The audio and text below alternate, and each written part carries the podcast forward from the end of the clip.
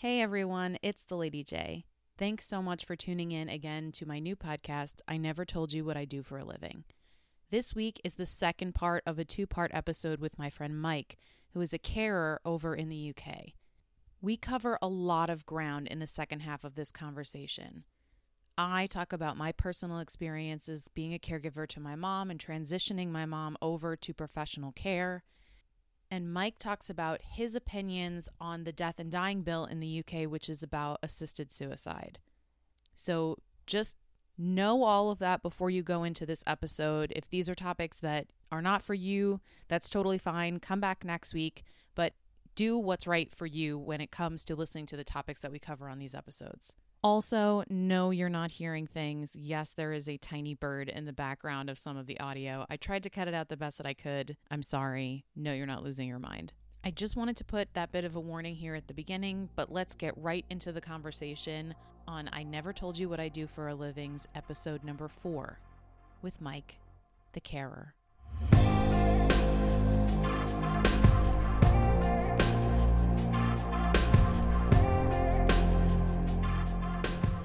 So here's a really strange question because I'm trying to find ways of um, like wrapping these things up. I asked Courtney for her to recommend a book to me. She was very angry that I put her on the spot like that. But I'm currently reading the book she recommended, so it couldn't have been that bad. So, do you think that one day when you are an el- elderly person, if you were in a home, can you picture yourself bossing around your carer saying like, "I got an award when I was your age and this is how you do it best?" Not that exactly, but carers are notoriously difficult clients. For starters, yeah? most carers, nurses, doctors do not actually look after their own health very well. Just look at the uh, smoking areas outside any care home or hospital.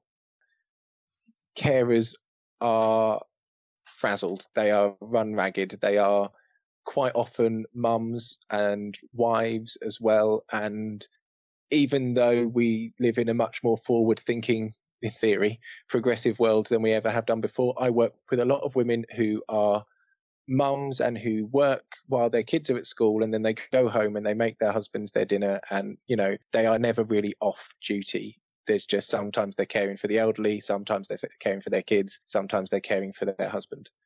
It is I'm going to get quite deep on this question, I've just decided, because there's a lot I think about this. Um, we look after people who sometimes become widowed while we're looking after, you know, a married couple will move in. Specifically, we often get a married couple moves in because one of them needs care and the other one has been looking after them at home for goodness knows how long, you know, and has been sort of ill themselves because they're still old and they're still getting on, you know, uh, have their illnesses, but they've been holding themselves together because their husband or wife is worse off and they've been maybe feeding their husband who might be blind or has dementia and they've been you know keeping them safe from wandering around the house or getting lost in the bathroom or going for walks without trousers on or whatever you know they they have been stressed out as a full-time carer for no pay just because that's what their lives have become. They retired and then their partner got ill. And it's not always dementia but you know it, they, they could have developed parkinson's or something and suddenly you know they are no longer retired. They are now looking after their husband or wife. They move in. We step in and start taking that load off. And at first, there's a bit of resentment that and sadness that they're not doing for their partner as much as they were, and they feel like they're letting people down, even though they're just they're just letting us do our job and we're taking on stuff that we should have been doing that they they have been doing for years, but really shouldn't have been doing, you know. And then the poorly person, the, the, whichever side of the relationship was we were caring for, gets ill and passes away. And I think this is natural, but the person, the widow, the survivor who has been a carer for their loved one for years becomes incredibly selfish and wants us to do everything for them, even things they're capable of doing. You know, we will, they can dry themselves, but we're doing it. They can cook, but we're cooking. They can organize their medication, but we're giving it. And it's not that they can't do it, it's that they just want some of that back that they've given. for the last five years, and I completely understand it. So I don't ever feel like it's a problem. I, I respect it. You know, it, I it's it's not every case, but it's a surprising. Well, it isn't. A, it is. It, it happens a lot from my experience. It's not selfish or lazy, but it comes across that way. It's just they're exhausted, and they've been, you know, maybe wiping their husband's bottom after the toilet for five years, and they just they just don't want to do anything now. They're not, you know, and not to mention they're also grieving, you know, and uh, going through a lot. So it is it. I I think it's quite natural to once you depend a little, to quickly depend a lot at that age, and as carer. Uh, I've looked after people who have lived in the care home that they worked in. That is not a good idea.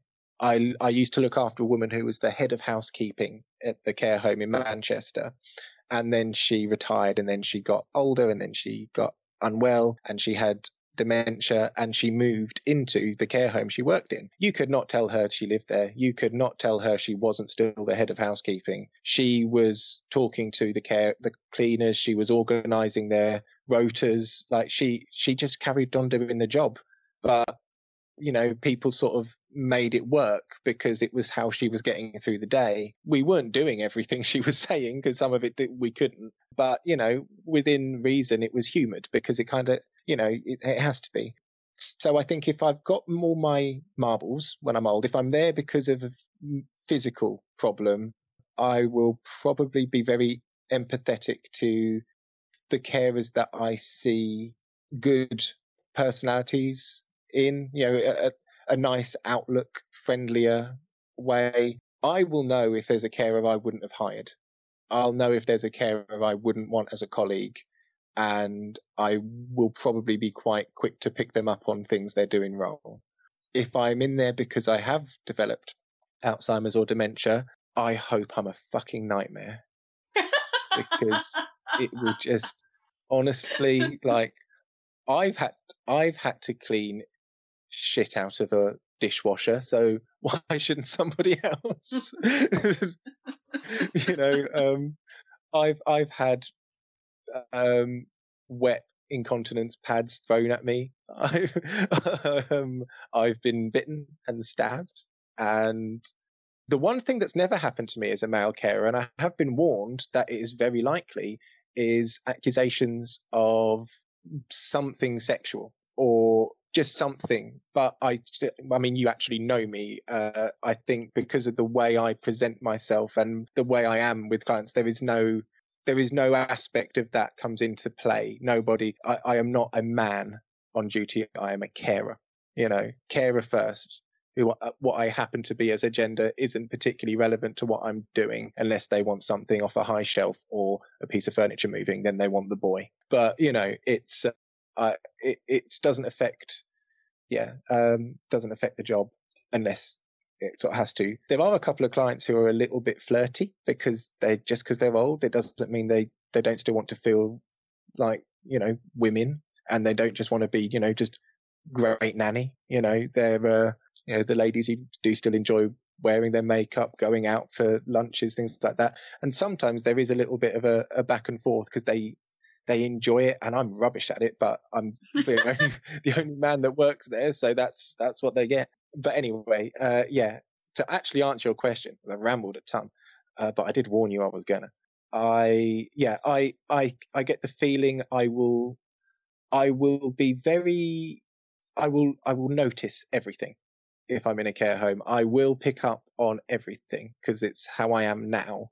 I, um, even if it's something I can't change or I choose not to change, even if there's something wrong or if there's something right, I will not.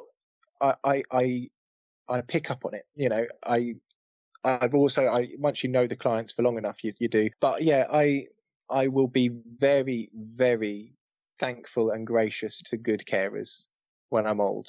Definitely, very thankful and gracious to the ones that are able to do the job with some respect and dignity. And the ones that shout at old people or the ones that don't talk to me, that just, you know, I don't know. I, I, I will be able to sort the good from the bad very quickly, and I and I get the feeling I will I will be pulling people up on bad practices and advising them on how to protect their back and legs and neck if they're trying to do you know many moving and handling techniques. I, I don't think I'll ever stop doing the job in my head. This is such an interesting conversation, and part of the reason why I didn't do nearly as much talking as I did with Courtney, not just because Courtney and I both can't shut the fuck up, is because I did not want my experiences to taint this conversation in any way. Although it's really hard listening to you talk about it, not to want to interject with my own experiences, because obviously being a hmm. caregiver mm. to your parent is not the same thing as being a caregiver professionally and should not be. And, no, and in similar conversation to something I said earlier, I couldn't do it. I've had a recent incident where, uh, as it turned out, it was not what it could have been, but a bit of a scare with my mum's health. For the night where I thought it was true, um, I knew I couldn't. I I could not be the one to deliver that care. It my because it was my mum. So we have very opposite experiences of the same role, you know, and uh, I couldn't have done what you did for sure. And I, I know it. In the past, I didn't know it, but now I know it. I couldn't have done it. And not with my dad either, not with a family member. It just wouldn't, it just wouldn't work. I would need to trust the industry that I'm in to get it right and keep a very close eye on it to make sure it is going right. But I couldn't be physically involved. And it might be that, you know, uh, being a son rather than a daughter, uh, maybe it would be different if it was my dad, but I don't think it would be. I just, yeah. I remember when my granddad first went into care after having a stroke. It was a very strange experience because I was a carer working in a nursing home. And then I went to see my granddad in a different nursing home, but he was in, you know, I could see his care plan. I could see his thickened drink. You know, uh, I could see all these things that were just a part of my job, not a part of my home life. And suddenly they were all around my granddad. And I found that really much more upsetting than I let on at the time because I also was well aware that my family did not know what to do or what was going to happen or what was going on. And I was the only one who was working in care. So they were all sort of looking to me for some, I wouldn't say direction, but like at least comfort that when I walked in, I go, oh yes, this is all normal. This is okay. This is how you, this is how it should be, you know, for his care and his needs. And so I was able to do that because he was in a really good care home, but I couldn't have been involved so, in a way, if we wanted to flip the whole thing round, we could easily do the exact same questions, the exact same conversation where I ask you about what you did, because it would be completely different answers and responses. Because I, I, it's a different world when it's your own family. I think.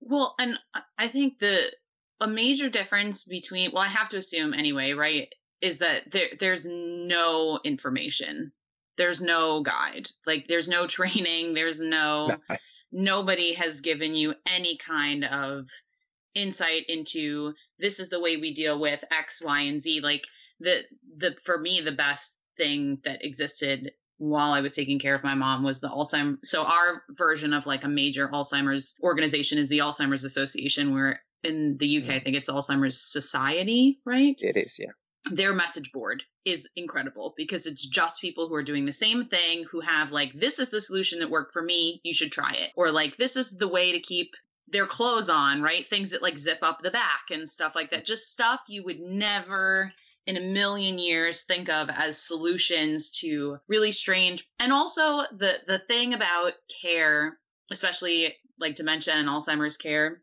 is that a lot of times the problem is your perception of what life should be like. Absolutely. And trying to maintain that is and finding the right balance between those things because the other thing that I was thinking about w- while we've been talking it are the carers who have taken the best care of my mom since I have relinquished that role. Hmm. And right now she's in a nursing home and the person this woman carol who's amazing with my mom the thing that she does that goes in my opinion like above and beyond is that so being that we are of italian heritage we are mediterranean women which means that we're all bearded right by the time we're like 35 she shaves my mom every day Mm. because it would bother my mother to walk Yeah. around like that if she was not ill. She would never leave the house without doing something about the hair on her face. And so Carol has picked up on that. And that is a thing that, like, she's not going to tweeze my mom's eyebrows because that's, frankly, it's torturous to people who are not ill. But she Mm. can shave my mom's face without bothering her. She lo- puts nice lotion on her. My mother has amazing skin, and God willing, I will inherit that skin. But those little things, and like the fact that, so one of the, the big, like, do you maintain conversations was about bras because like eventually bras began to feel like they were suffocating her. And so Mm. i finally just said to my dad like why don't we just put a camisole on her? And there's still a layer underneath her top and she's still wearing them. Those little things make can make all the difference in the world whether it's to the person or just to their family to be like someone is paying enough attention to the way this person was when they came in here and they Mm. have maintained that through the like year and a half that she has been there it's some of the stuff you've said is is a big part of our dementia awareness training. Um, so you would be sort of, I think, you were you were actively maybe through the message boards or maybe through just the fact that obviously you know your mum really well, getting it right by just being the right person to be doing it, and that's sort of a part of person centered care, which is the big phrase over here for care work at the moment. Person centered care. What works for Beryl, what works for John won't work for Harry. And you've just got to tailor the care to the client. Uh, and it's the client is, you know, that it, it, everybody's different. Every client's different. Two clients with the same diagnosis that has the same care plan, you'll still need to do it all completely differently because they're different people. Um, so that is, I mean, this Carol was it the lady who helps your mum with her yeah carol hair? Carol, brilliant. Love that woman because that's that's exactly the point of the job. You know that that you get rid of that. It, there's no point in her job description does it say you do that. There's personal care, and that is all about hygiene and infection control and keeping people clean and safe and healthy. It's not about grooming or image. It it doesn't have to be. The job doesn't have to be. If you want it to be, you're a good carer. If if it's important to the client and you know it's important, I've I've got a client who likes to um, have certain things matching. He's a gentleman and he's lovely, and he was very prim and proper. And then he had a stroke, and a lot went out the window in terms of what he he was bothered about. But you're still, you know, yeah. When picking things out, if you pick out something he doesn't want to wear, he's he's not going to say no, I don't like it because he just doesn't want to be a burden. So I just I remember what he looked like before he had the stroke, and I pick clothes out accordingly. And it's that what you were doing, what Carol was doing, you know, what your dad was doing. Is yeah, it's about knowing the person and knowing what what what their wishes would be, what how to support emotionally as well as medically and physically. is such a big part of the job. So yeah, that that kind of thing is is so important in the training. And I also think, to be honest, as a carer, and you you went in the hardest end of it, looking after your own mum with zero training, zero support. You weren't working, you were doing it, you know, at home. It wasn't like you could speak to your manager about it or talk to a colleague about it, you know. So message boards being a godsend, brilliant. I'm so glad there are ways of people supporting, you know, um, because going back to the clients I mentioned where they you know, an old lady in her 80s looking after her now poorly husband who is in his early 90s. She's not going online and looking at message boards. She's having a nervous breakdown whilst he's chucking his pants out the window and not eating and not drinking and shouting at her and demanding to know who his wife is. You know, that is, yeah, uh, that I don't really have a point. I've just sort of it, it's linked. It just linked in my head. Support is so important, and whether it is an online message board or even just someone to just come round and go, just go out for a couple of hours. I've I'll be here with you know whoever. Just just go and have a cup of tea. We and, uh, we actually had for for a long time the woman who came in. There was a really really lovely woman at the beginning but she had to leave for her own reasons. And then we had a series of unfortunate events. And then we had this lovely woman, Letitia, who continues to to visit my mother in the nursing home. She's amazing.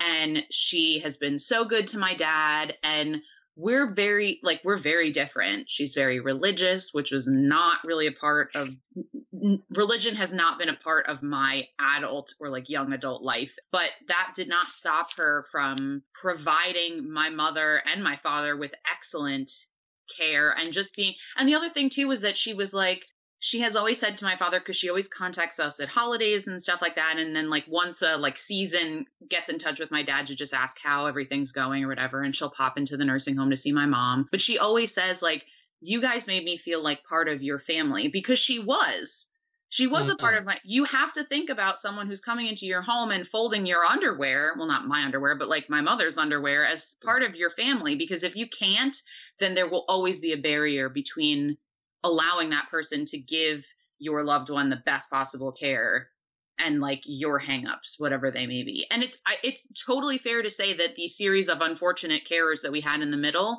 might have just been people that we weren't ready to let into our lives, and that's what part of why it didn't work out.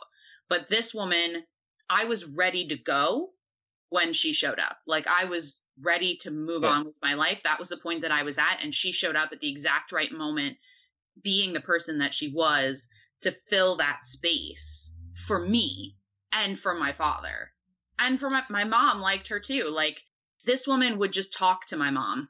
Letitia would put music on and she would sing and my mom would dance and like they she would just talk to my mom like even though she couldn't answer her anymore like that was amazing and I think people one, I get it. It can be really expensive if you don't have the coverage for it. And two, people just don't want to let strangers into their house but like sometimes it can be an amazing experience because you get a part of your life back and sometimes a stranger is actually capable of providing better care than you can because of all the stuff we just talked about yeah you go home to your own life and stuff and you don't you're not trying to make that your person be what they were before they got sick.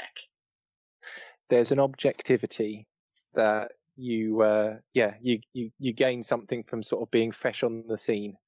Um, and as strange as it sounds, this, this sounds really impersonal, but getting to know your mum solely as having Alzheimer's or dementia, or whichever one it, it is, you know, it's, um, you, it, I don't know, I, I, don't know quite how to phrase it, but timing is the thing you, you, you mentioned in there. You were, you were ready, and that's something that you, you can't, you can't rush. I think what I was saying about the clients who give up caring for their loved ones because, yeah, they have to because it's time.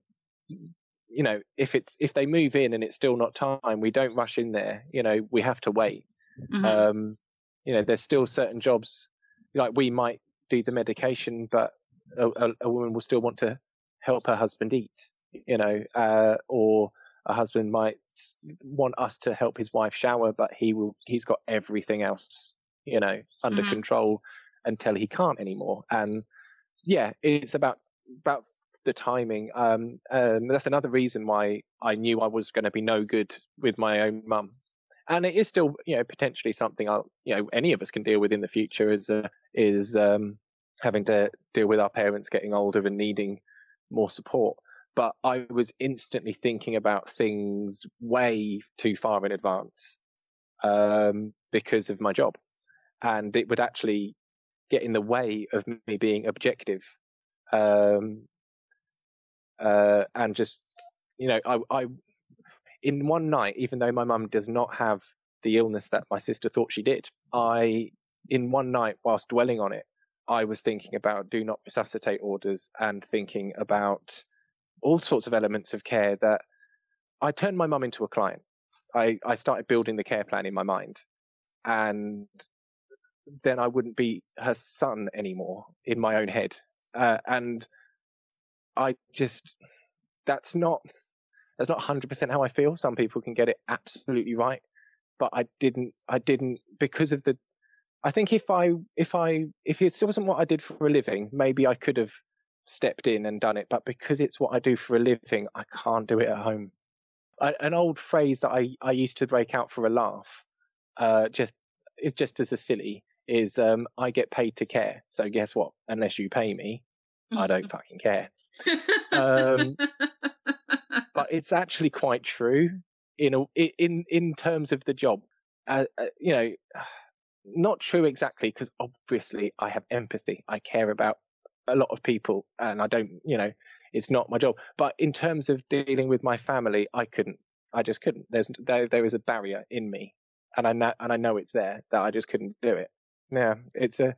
You might have been doing physically exactly the same thing that I was doing you wouldn't have had the support, but you just had the right idea and you had love. So you knew you had to do it because your mum. How can you not do it? You know, um, had you been a carer for 12 years prior and always worked in a nursing home, you might have gone around about it completely differently. Had I never been a carer, I might have been able to, you know, step in. It's life experience is, is such a factor. Um, being the right kind of person for the job, I, I often say to new recruits, the training is important, but no matter how much training you give, you're either the right person or you're not. You know, you've either got it in you or you haven't.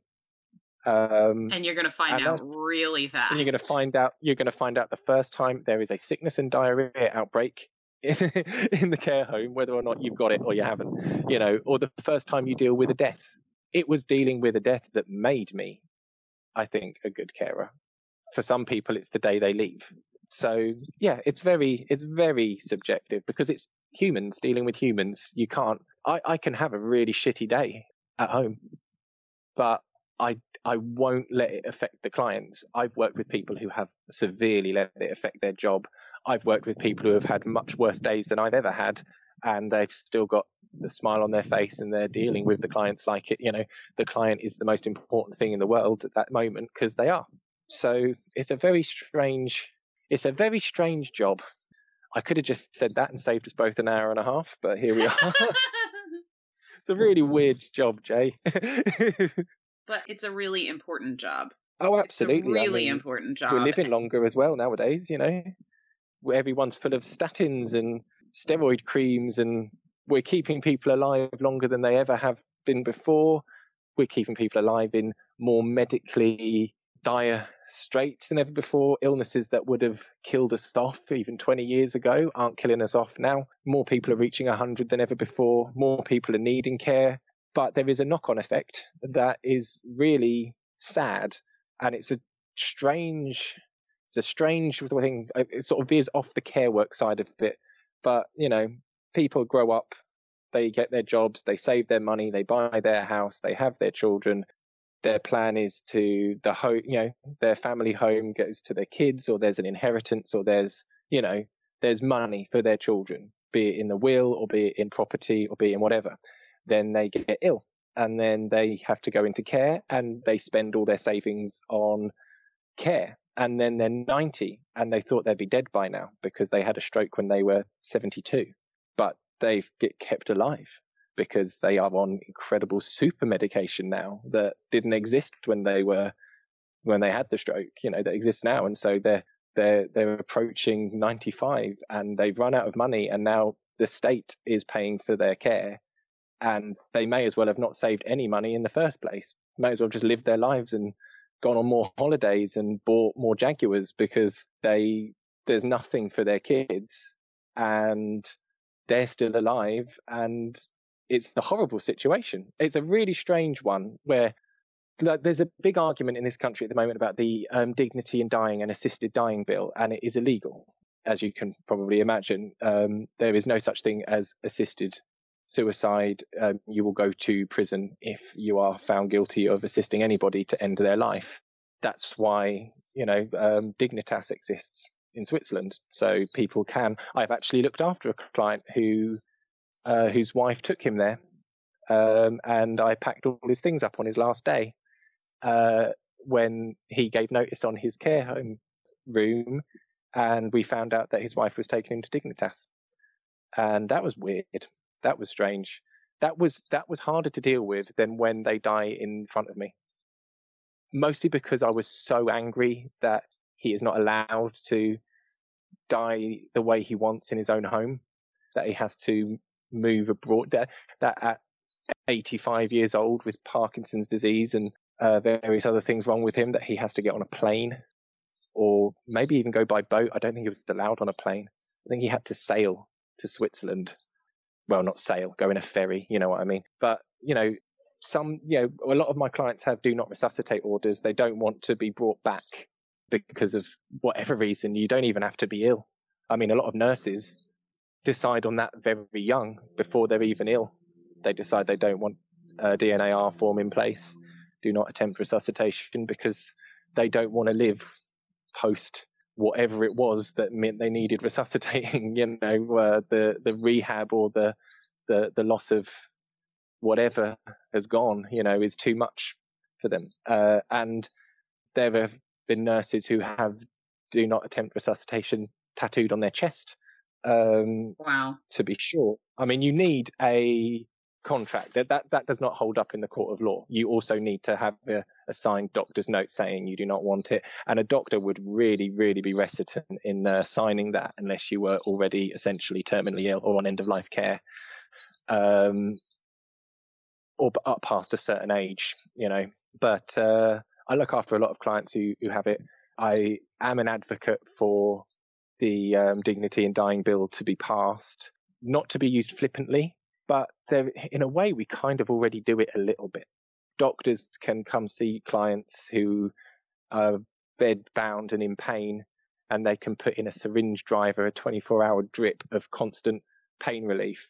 So once the syringe driver is in place and the medication's going in, that is essentially your death sentence. Um, but it's out of care and respect and dignity. That you know, these are people who are not able to swallow food anymore, or people who are severely dehydrated, can't you know, they are going to be dead very soon.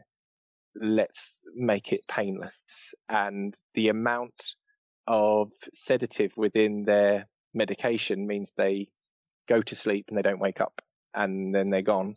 And it's the most respectful way to go. I've never known it go wrong.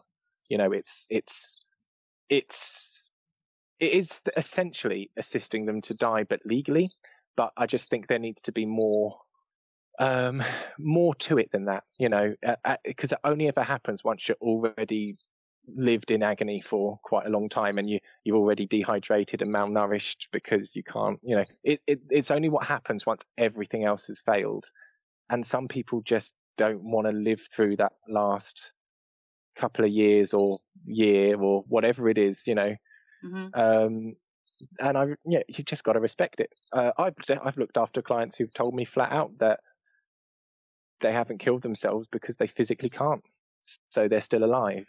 And it is just awful to, but I have got an understand. I, I've, I've found a real respect for people's opinions on it. And I also really, really respect the other side of it because there are plenty of folk for whom this, even as a conversation, is too much, you know, and I, you know, uh, we have clients who sometimes say they wish they weren't here anymore. And you can tell, like, in, there are really good carers who will say, "Oh, don't be so silly." You know, don't don't be so silly. You're lovely. You're doing a lovely job. Think of all the good things going on. That's not what that client wants to hear. They're really good carers, but that's not. They just want to hear, "Yeah, I, I, I hear you. You know, I, I get it. I understand." Uh, if the shoe were on the other foot, I'd feel the same way. And then there's that shared empathy, and then you can talk about it. And sometimes talking about it is enough. Um, and sometimes it can lead to an actual improvement because then maybe talking about it identifies where they're feeling a problem and maybe they need antidepressants or anti-anxiety medication or we just need to give a, a medication review you know um, so always talk about it. That's no, no subject at that point should ever be taboo because it might be holistically that subject might be the clincher to quality of life and quality of life is much more important than quantity of life. So can I, I? I know I've said like one more thing, but um. Oh yeah, like no, times. fine. I'm really enjoying this conversation. That's fine. So what what are your thoughts about potentially doing this job in another country, like say a country that doesn't have universal health care? Um, it's going to be eye opening. It's going to be heartbreaking. Uh, I'm up for the challenge, partly because I have to be, but also I I think that might also be where I start to take more seriously the idea of working in rehabilitation and and therapy um, rather than the, the that you know that end of the spectrum. I've I've seen a lot of people leave hospital and nurse them through to death. Maybe I can start looking after people leaving hospital and just going home. You know, um, I I think every country has it completely different. Some countries don't have care regulation at all because it doesn't really exist. A lot of lot of countries don't really operate a care system exactly. They certainly don't have anything organized through government funding or government anything. Um, every care home in America will be private uh, or owned by a business or a company. They might be wonderful companies, charitable organizations, all sorts of things, but you know, it's not through social care as far as I'm aware. Whereas in this country, it's sort of no matter what, social care will step in at some point if it's needed. And the funding isn't there, but we will find a way, you know. So eye opening, but up for the challenge. I I care about the sort of the front line of the job more than I do the office side of things. So in terms of going into work and helping X amount of people get up, wash, dress, eat, medication, something to do for the day, pop to the loo, go to bed, change their pads, etc. The bread and butter of the job isn't going to be different. The the way my manager's job would be different. I don't really even know how that would be yet. You know, I, I won't know till I'm in the system, I don't think. But everyone gets old. Mm. There is no country that is uh, immune to it. and we've Um, got significantly more of them here than just because we have more people elderly- here. eld- well, yeah, I mean, crikey, when I first looked at, let's pick a place at random, let's say Lombard. I, when I first, um, when I first looked at uh, the district of Chicago, Lombard, there are about 15 care facilities within quite an easy walk or bike ride of the local library. You know, so, and that's like the middle of the community. It's like slap bang in the center of that town. There is so, I mean, even next door to it, there's a rehab facility. Few doors down, there's an assisted living block of flats where it's like warden controlled care rather than a team of carers. There are people on hand if you press your pendant. And unless you press your pendant, you won't get, you know, anyone in your flat. But if you press it, they'll come and help you. Um, there is, there is a myriad of different options and there's more options. Uh, over here, there is not as many different types of care. It's categorized fairly black and white. You're either old or you are young but disabled or you are a child and need support. Like there is not, there is not much separation, um, which does lead to problems of lumping similar issues or conflicting issues and illnesses in one building. I mean, when I was talking about that place I worked at where it was sort of young adults, all the men sort of aged 18 to about 50, some of the older men were there because they had been predatory. And some of the younger men were there because they were childlike. It was an issue that hadn't really been considered.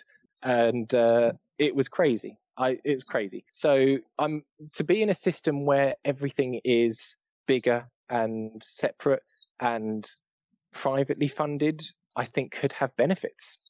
But there, as I say, I don't know until I get there. But I'm excited for seeing a different side of it all, and, And it then- might be. mm, Sorry, you. Yeah, carry on. Well, I was just going to say, and then we'll have to have this conversation all over again because you will probably have a very different. I'm not saying that you'll suddenly become like horribly jaded or anything, but you'll probably have a very different perspective on it based on how Yeah. that that system works. And like I said, there's still the potential for really amazing caregivers. My mom has one right now, but Mm. like it's definitely a different a different experience. I would A- assume. Absolutely. I mean, you know, you have to you have to be able to fund it for starters. Um, and like I say, I don't I don't think the nitty gritty of the job doesn't change a huge amount. But um, but the way the whole system works around it will be so fundamentally different. It'll be interesting to see. Yeah, I, I'm I'm intrigued by it. I'm not scared of it. I'm not pessimistic about it. It's just a different way of doing things, and I, you know, I'm up for the I'm up for the challenge. But as you say, a year in, maybe I'll be a bit jaded. I might find that it, it, it's a system that feels like screaming into a void. It might be that things get worse rather than better, and it might be that I decide to do something a bit different. And you know, um, I know a nurse over there who's already said she'd happily be um, a reference for me if I wanted to do something in a hospital um, without being a carer, and that is without being a nurse. Sorry, and that is being a a, a care assistant. You know, uh, maybe working nights on the ward where you know the elderly are, or working um, whilst nights there whilst also training in the occupational therapy and rehab a couple of days a week. You know, there there are options. There are many more options open here that I haven't chosen not to follow, and there are many more options in America that I might have to follow. You know, I, I just I just don't know what's going to happen yet. But it's there's there's no harm in finding out.